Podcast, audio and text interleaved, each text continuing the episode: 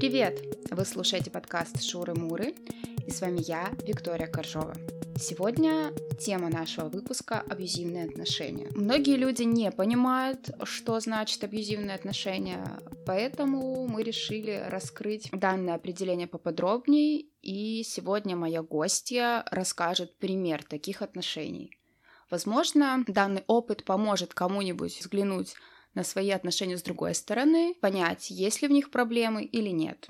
Для начала я хочу вам прочитать определение абьюзивных отношений. Это такие отношения, в которых партнер нарушает личные границы другого человека, где партнер унижает себя, допускает жесткое обращение. В таком типе отношений жертва и агрессор не меняются местами. Жертва по ряду причин не может выйти из таких отношений. Моя гостья на примере расскажет, как она выходила из таких отношений и что в них творилось. Сегодня у меня в гостях замечательная девушка Ася, которая поделится своей историей. Ася, привет! Всем привет! Ася, давай с самого начала. Как ты вообще поняла, что это был абьюз? Мне кажется, что я поняла относительно недавно, что это действительно был абьюз. Я просто всегда чувствовала, что как будто бы что-то не так происходит, а, но мне всегда казалось, что мне это просто кажется. Вот мне кажется, первый признак того, что это абьюз, это когда вам что-то кажется. Вам не кажется. А вам не кажется, да. Вот, если кажется, что что-то не так, то, скорее всего, действительно что-то не так, и нужно менять вообще отношения и, наверное, свою позицию в отношениях, потому что почти всегда мне казалось, что я себе придумываю, что такого быть не может, это нормально, так, в принципе, и должно быть. Очень интересно. Просто у меня тоже был такой опыт в отношениях. Когда я находилась в этих отношениях, мне казалось, что все нормально. Когда я вышла из этих отношений, я оборачиваюсь назад, смотрю такая на какие-то ситуации уже с высоты прожитых лет, что, господи, а я же была вообще в абьюзивных отношениях. Тогда я и понятия такого не имела, что такое абьюз, что там нарушались не только мои границы, там нарушалось э, все. Понимаешь, это только оборачиваясь назад. В моменте этого не понимаешь. У тебя так же было? Абсолютно с тобой согласна. Тоже я это понимаю вот сейчас, когда вот у меня есть муж, да, с которым совершенно все по-другому. То есть, если я хочу куда-то пойти с подружкой, ну, то есть даже не нужно спрашивать, тебе просто, конечно, конечно, вообще без проблем. Просто в тех отношениях это было, нужно было придумать какую-то историю, чтобы объяснить, почему вообще мне нужно куда-то пойти, почему я не должна, почему я должна, точнее, провести время с кем-то еще, помимо моего молодого человека. Мне, честно говоря, кажется, что абьюзеры очень тонкие психологи, потому что они понимают, где эта граница, которую переходить ни в коем случае нельзя, иначе ты потеряешь свою жертву. Ну да, это люди, которые умеют очень хорошо манипулировать, в том числе и знают, знают грань, да, ты права. Ася, ты вот начала уже говорить, да, какие проявления были абьюза в твоей жизни, да, что тебя там не пускали с подружками гулять. Что еще было? Расскажи, может быть, это поможет многим нашим слушателям обратить внимание, да, какие-то красные флаги будут. Ты знаешь, а, наверное, такой самый важный красный флаг, который у меня был, это постоянное чувство вины, что ты что-то сделала не так. Хотя, опять-таки, все было как бы нормально с моей стороны. Я, опять, оборачиваясь назад, я понимаю, да, что это был красный флаг, а тогда мне просто казалось, что я какая-то плохая девушка, плохой партнер, не понимаю чувств другого и так далее. И вот это вот постоянное чувство вины, которое мне было навязано, потому что, ну, даже мы с психологом разговаривали. На самом деле я стала понимать, что это абьюз, когда стала общаться с психологом. И на самом деле психолог не открыл глаза. вот, и, собственно, это и привело к нашему расставанию, потому что однажды он даже подслушал мою сессию с психологом. Мы общались онлайн. Я поняла, что отношения абьюзивные он подслушал и потом устроил мне разнос, скажем так, что что это такое, почему я смею обсуждать его с кем-то. Какая знакомая ситуация. У меня тоже такое было, вот как раз именно с психологом. Я тоже общалась, но меня, слава богу, никто не подслушивал, но были такие моменты, а почему ты обсуждаешь свою личную жизнь с психологом? Лечение эмоционального состояния — это такой же процесс, как там лечение сердца у кардиолога, например, да? на мое состояние эмоциональное как раз влияет этот человек, а он говорит, а почему ты меня обсуждаешь? Это как бы сердце говорило, почему ты меня вообще лечишь? А, ну, значит, что ты перечислила? А, что был тотальный контроль, чувство вины. Еще что-нибудь. Был, был? газлайтинг. А, то есть мне постоянно внушали, что мне это кажется, что я себе выдумываю что-то, когда я говорила, что, ну, дорогой, это же все как бы не так должно вроде как быть. вроде как у нас должны быть партнерские отношения. А я тоже хочу проводить время где-то, кроме как с тобой. Я не должна испытывать э, чувство вины, что тебе там скучно без меня и так далее. Такой, нет, ты все это себе придумываешь, я такого не говорил. А были в твоей э, жизни с абьюзером такие ситуации, когда он постоянно э, извинялся, просил прощения, заставлял поверить в то, что все хорошо, неправильно все поняла и так далее. Были такие ситуации? Да, абсолютно так. Не скажу, что у нас были какие-то супер огромные скандалы, потому что я очень человек такой спокойный и все время принимающий, то есть я скандалить мне очень сложно. Плюс я очень быстро отхожу. А, но да, был, была история, что, как я вот уже говорила, да, что меня постоянно заставляли поверить, что, что я это себе придумала, что ничего не было сказано так, не было каких-то, а, вообще, не знаю, просмотра моих телефона э, или там, не знаю, А, вот, и э, извинения тоже были там, что ну я же тебя люблю, ну что ты, ну прости, у нас же все так хорошо, я просто хочу, чтобы мы с тобой были вместе, чтобы мы с тобой были счастливы, а вот это вот все вот окружающее, оно нам как бы мешает. Вот было, было такое. Больше, наверное, ничего не, не припомню, только чтобы прям... Ну вот ты сказала, еще были ситуации, когда телефон твой просматривали. Это как-то было у вас оговорено, что ты даешь телефон ему, он может посмотреть все что угодно, ты ничего не скрываешь? Или это было как-то втихую, как говорится? Конечно, это было втихую. Я тебе больше скажу, что я подозреваю, что у меня на телефоне стояли какие-то программы-шпионы, а, потому что а, он контролировал новых добавленных друзей ВКонтакте, например. Я не знаю, как он это делал. Возможно, конечно, он там выписал себе список всех а, моих друзей ВКонтакте и каждый день проверял, но а, действительно мне потом высказывали, почему ты там кого-то добавила в друзья. Особенно если ты там мужского пола, естественно, да. Вот. Программы шпиона мне тоже кажется, что стояли, потому что периодически, мне кажется, он типа знал, что я там каким-то другим маршрутом пошла домой, например. Ого. Вот. Да, и, э, ну, то есть, опять-таки, возникали вопросы. Когда я говорила, что вообще за вопросы, мне говорили, тебе кажется, я просто за тебя волнуюсь. Как, как ты вообще, почему ты выбрала такую новую дорогу? Я просто волнуюсь, ничего такого я как бы не подразумевала. Ася, тогда у меня еще, смотри, такой вопрос. Ты говоришь, что он тебя с подружками не отпускал гулять, да? А как вообще твое окружение, твои близкие друзья, там, родственники, вот, или подружки, как все реагировали на ваши отношения? Кто-то замечал, что в них что-то не так? На самом деле и моя мама, и моя близкая подружка, они все это замечали и постоянно мне говорили. Но, конечно, ты же всегда слеп от любви и все дела. И, наверное, хочется вот совет дать, что слушайте своих близких. Им просто виднее, и не то, что вот со стороны завиднее, а со стороны действительно виднее, потому что и моя подруга мне постоянно говорила, что он какой-то странный, отбитый и вообще очень странно себя ведет. Он до сих пор меня сталкерит в GetContact, например. Я не знаю, что он там хочет увидеть, но просто там же как раз, возможно, он где-то еще сталкерит, но просто я как бы вижу, что там он просмотрел. Uh-huh. Вот. И мама моя говорила, что это все какая-то, все как будто неестественно, и ты с ним как будто бы другая становишься и что непонятно вообще, что ты в нем нашла, и стоит что-то как бы поменять. Вот, но э, все это было слишком, мне кажется, мягко. Наверное, если бы мне там как-то прям запретили и так далее, возможно, это я бы задумалась больше, но все было слишком мягко сказано, то есть мои близкие меня старались оградить, но особо не вмешивались в мою жизнь. Не знаю, насколько это ошибка, с другой стороны, зато я прожила такой опыт, и сейчас, наверное, я уже не вступлю в такие отношения, потому что я это сразу вижу. Вот просто э, сейчас с моим мужем насколько совершенно все по-другому. Вот совершенно все по-другому. То есть у нас э, максимальное доверие. Я могу дать ему свой телефон посмотреть. Ну, то есть я действительно ничего не скрываю, и, ну, и ему и не надо ничего смотреть. То есть э, он прекрасно понимает, что нечего скрывать, да, и никаких вообще тайн не может быть. Вот ты говоришь, что он тебя там до сих пор сталкерит в каких-то приложениях.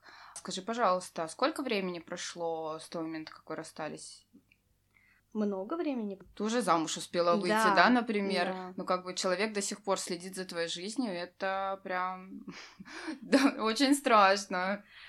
Согласна, да, это пугает, но просто он живет не в Питере, поэтому каких-то опасений я не испытываю, но и в целом я не чувствую, что он какой-то опасный человек с точки зрения там, что он может что-то сделать. Вот, и мне кажется, что моя подруга считает, что ему просто нечем заняться, и у него настолько скучная жизнь, что хочется вернуться и опять прожить ему вот те эмоции, которые он испытывал вот в наших отношениях, что он как бы искусственно себя вот, эти, вот этим вот как бы подпитывает. я не знаю, я не такой тонкий психолог, как она, вот, э, мне мне кажется, что это просто действительно что-то из подросткового поведения, когда ты хочешь контролировать и продолжать контролировать даже после того, как э, вы расстались. Это как бы романтично, когда вам там 14 лет, да, но сейчас, наверное, я понимаю, что это не совсем то, как должно быть в отношениях партнерских. Я на самом деле прочитала сегодня про то, как вообще зарождаются абьюзеры. Тут есть как бы три причины, что это идет из семьи, что у него была в семье такая модель поведения, что у него есть психические расстройства, нарушения какие-то психики, как раз-таки тут тема про тотальный контроль, да, это вот все оттуда. В моей ситуации это был нарциссизм очень жесткий, поэтому человек а, так себя вел. Еще на самом деле, как бы я думаю, всем известный факт, 70% абьюзеров в отношениях это как раз-таки мужчины. Женщины гораздо реже являются абьюзерами в отношениях. Я думаю, что это все-таки из того, что мужчина, наверное, сильнее. Зато воспитание, да, наш этот патриархат, что мужчина властный. Мне кажется, оттуда идут корни. Что думаешь по этому поводу? Я с тобой согласна. А, я считаю, что вообще гендерные стереотипы, которые заставляют мужчин скрывать эмоции с самого детства, а, быть сильными, не плакать и так далее, они в будущем, естественно, ведут э, ко многим проблемам. В том числе и э, к тем, про которые ты говорила, и к нарциссизму, и к абьюзивным каким-то отношениям, потому что действительно вот эта сложившаяся структура как бы общества, не скажу, что, наверное, дело в патриархальном обществе, мне кажется, что это вообще в целом человеческое общество так устроено, что мужчина просто должен быть сильнее. Ну вот, когда женщина сильная, да, воспринимается mm-hmm. как что-то, опять-таки, ненормальное, да, и просто быть в отношениях с женщиной-абьюзером, наверное, не каждый мужчина сможет и просто сразу э, разрушает эти отношения. Ну да, и сразу мужчинам говорят, вот каблук.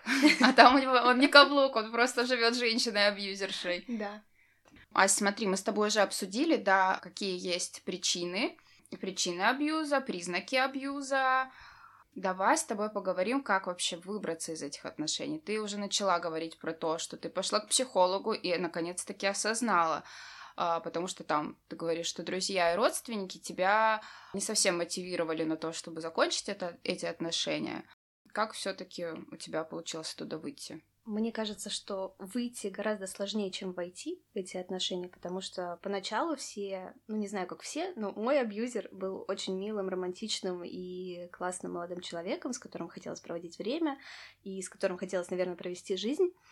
Мне кажется, мне действительно помог э, исключительно психолог, плюс а, в тот момент, как раз, когда я уже выходила из отношений, я познакомилась со своим текущим мужем и поняла, что бывает по-другому опять-таки, у меня были опасения, что, возможно, это опять-таки начало отношений, да, что все как бы повторится. Но сейчас я понимаю, что э, благодаря психологу я осознала проблему, увидела, что э, то, что со мной делают, это ненормально, причем делают против моей воли. Ну, э, потому что почему против моей воли? Потому что я понимала, что что-то не так. Если бы просто мне кажется, что есть позиция жертвы, когда тебе комфортно в этом, как бы ты ни говорил, что может быть по-другому, тебе как бы комфортно находиться в этих отношениях, вроде как это называется созависимые отношения, если я не путаю термины. Вот. Мне было некомфортно, потому что у меня в семье было не так, но, видимо, не хватало вот этого внутреннего стержня, чтобы выйти из вот этого вот состоявшегося тандема. И именно психолог открыла мне глаза и помогла переступить э, черту и начать с ним как бы закруглять. Не то, чтобы она мне помогла их закончить, на самом деле отношения-то закончил, закончились очень так сумбурно, вот, а, но помогла мне психолог закруглять отношения, то есть переходить к их э, окончанию. Финальной точкой, которая помогла тебе выйти из отношения, был психолог. Можешь дать еще какие-то советы девочкам, которые сейчас находятся в отношениях как им оценить свои отношения, чтобы понять, а нормально ли там все или нет?